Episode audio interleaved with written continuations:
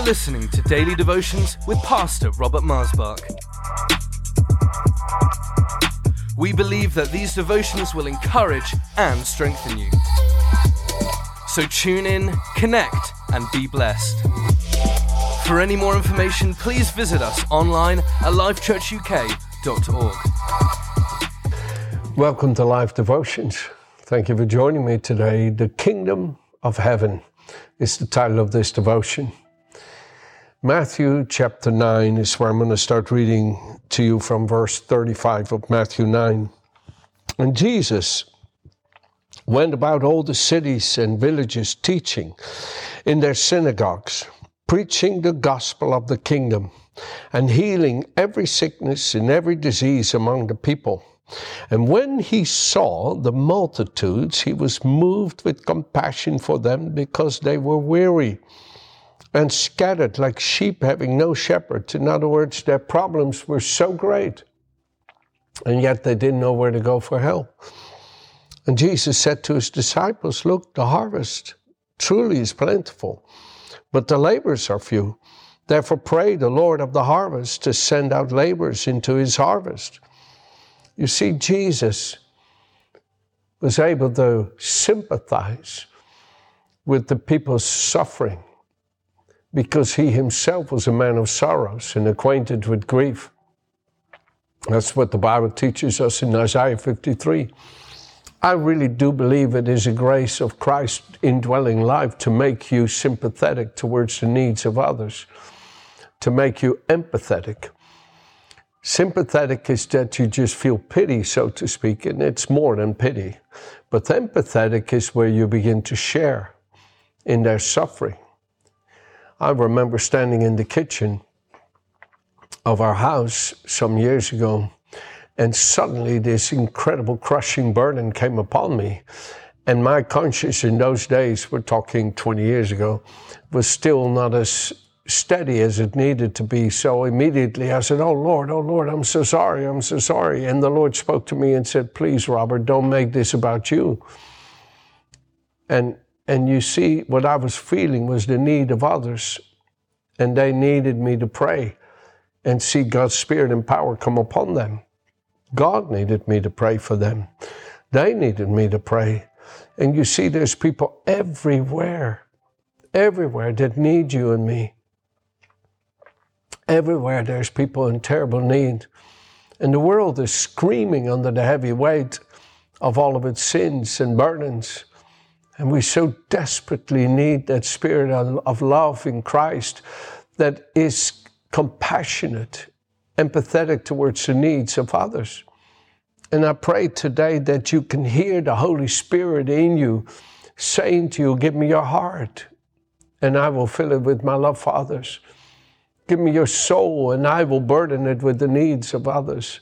Give me your spirit, and I will empower it to do something about it in Matthew chapter 10, the next verse, Jesus says, And when he, Jesus, had called his twelve disciples to him, he gave them power over the unclean spirits to cast them out and heal all kinds of sickness and all kinds of disease. Jesus is looking for you and me today more than ever to employ us in his service and all we need to do is just keep a tender heart on a day to day basis and not allow our hearts to become hardened through either the indulgence of the flesh or the world or because of the offenses of the burdens we have the privilege of bearing of others.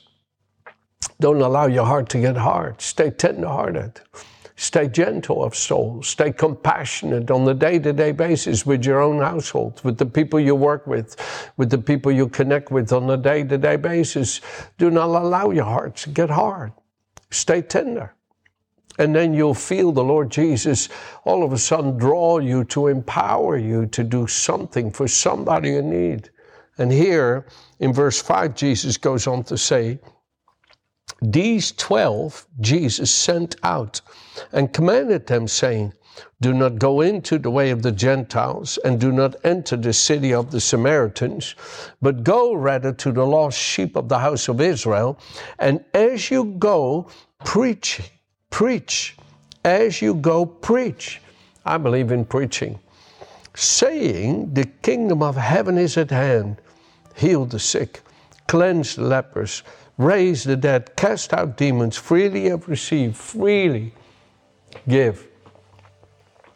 Yesterday I spoke to you about open heaven, and I'm going to talk more about it this week.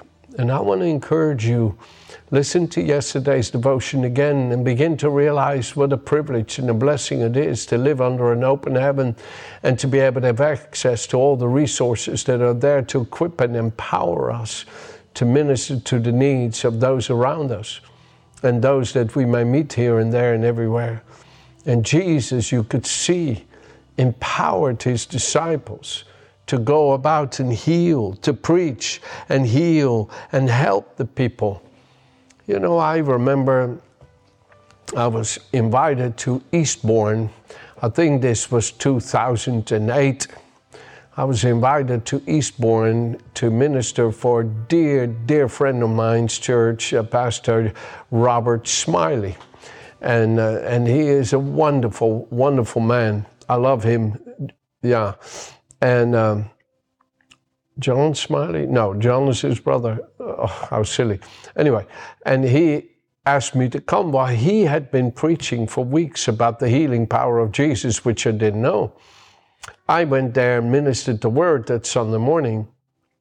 And afterwards, I prayed for, uh, oh, maybe about 10, 12 people came forward to be prayed for. And then I had to get in the car and go because I had the meeting here in Folkestone an hour and a half later or two hours later. So I had to get back, which I didn't know that the first lady I laid hands on, who came forward with a, with a really big crutch she was using to be able to walk, and she was in really terrible pain and suffering she fell under the power of Jesus when I laid hands on her.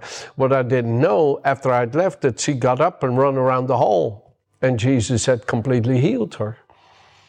And you see, the Lord wants us to realize that under an open heaven, any and every blessing can come down through us. And all we need to do is to be the vessel through whom the blessing can come. And God is not looking for you to be this perfect vessel, just yield it to Him. Willing. The Lord Jesus these worked through these 12 disciples. They had a lot to learn. They had a lot still to grow. They still made many mistakes, but they were yielded. They were willing. And they were the vessel through whom the Lord gave His blessing. You are that vessel. You are that vessel through whom He will give His blessing. How exciting! Go with me to Luke chapter 10, please. In Luke chapter 10, because here this mission that the Lord gave to these 12 disciples was different than the mission he gave to these 70. The 12 disciples were sent to a specific group of people, and they were not to be distracted by others, but to be focused on their given mission. Here he opens it up wide to anybody and everybody. And so it says here in Luke chapter 10, starting at verse 1. After these things, the Lord appointed 70 others also and sent them two by two before his face into every city and place where he himself was about to go. And he said to them, The harvest truly is great, but the laborers are few. Therefore, pray the Lord of the harvest to send out laborers into his harvest. Go your way. Behold, I send you as lambs among wolves. And he gives them these instructions, and then he says to them, Heal the sick there where you go and say to them, The kingdom of God, same thing as the kingdom of heaven, has come near to you. And then it says in verse 17, and the 70 returned to Jesus with joy, saying, Lord, even the demons were subject to us in your name. And he said to them, I say, I saw Satan fall like lightning from heaven really what Jesus is saying. When I saw you ministering out there, I saw the power of Satan and evil fall over that region where you were. It could no longer gain control, remain in control. It lost its influence and power there because you went there. I give you, behold, I give you authority to trample on serpents and scorpions, and over all the power of the enemy, and nothing shall by any means hurt you.